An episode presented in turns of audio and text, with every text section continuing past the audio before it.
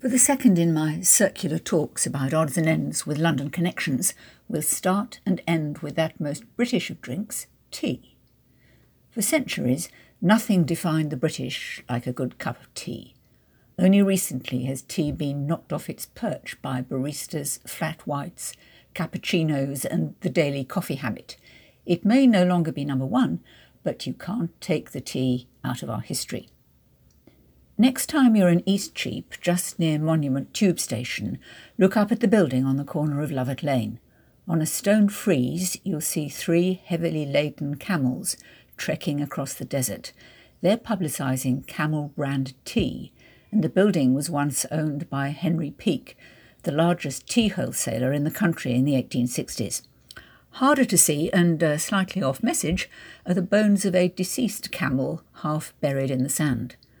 William Seed, incidentally, who sculpted the frieze, went on to grander things, sculpting Victoria, Albert, other members of the royal family, and Albert's death mask. Henry Peek wanted some of the next generation to start a business which would be complementary to tea. What else but biscuits? He failed to persuade any of his sons, but eventually a George Freen, who had married one of the nieces, agreed to the plan, and Peek Frean was born. Manufacturer of biscuits, creator of Twiglets, Bourbon Creams and Garibaldi biscuits. Their factory was south of the river in Bermondsey, the scent of baking resulting it being known locally as Biscuit Town. It was a major local employer. Women working there in the 1930s received a wedding present of £1 weight of fruitcake for every year they'd worked for the firm, with a silver knife to cut it. The Peek Frean trademark is still used abroad, and you can, of course, still buy Twiglets, Bourbon Creams and Garibaldi biscuits. These, more familiar to many of us as fly cemeteries, were made to celebrate the great Italian's triumphal visit to London. One of Peek Frean's biggest orders came in 1870, when it supplied biscuits for ration packs for soldiers fighting in the Franco-Prussian War.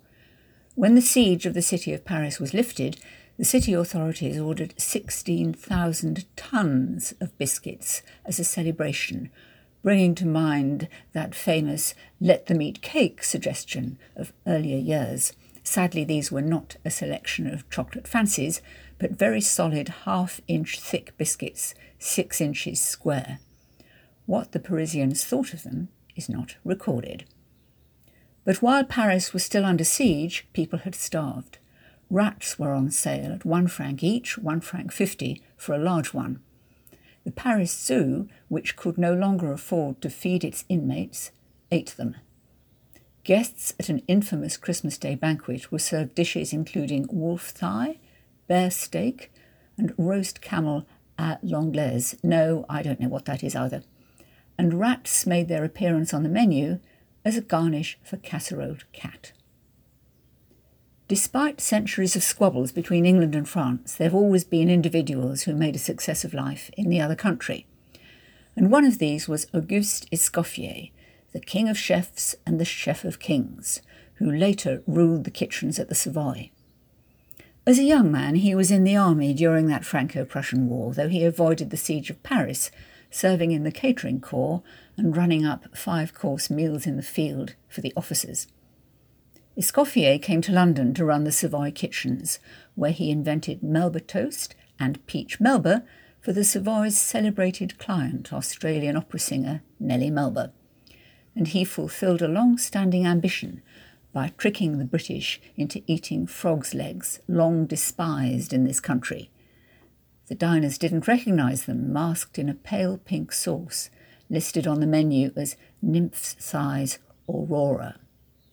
But I'm getting diverted from our next link, which is those rats.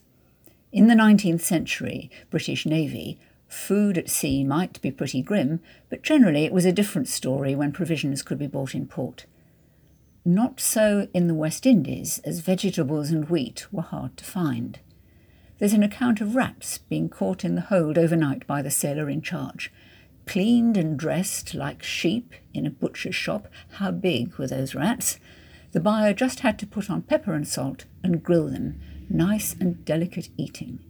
The rats were feeding off ship's provisions, so, as one consumer said, They were as good as rabbits. But why were provisions so scarce? Because the land was almost exclusively planted with sugarcane, and one of the reasons sugar, grown by slaves, was so much in demand by Europeans was to sweeten the taste of coffee, chocolate, and of tea.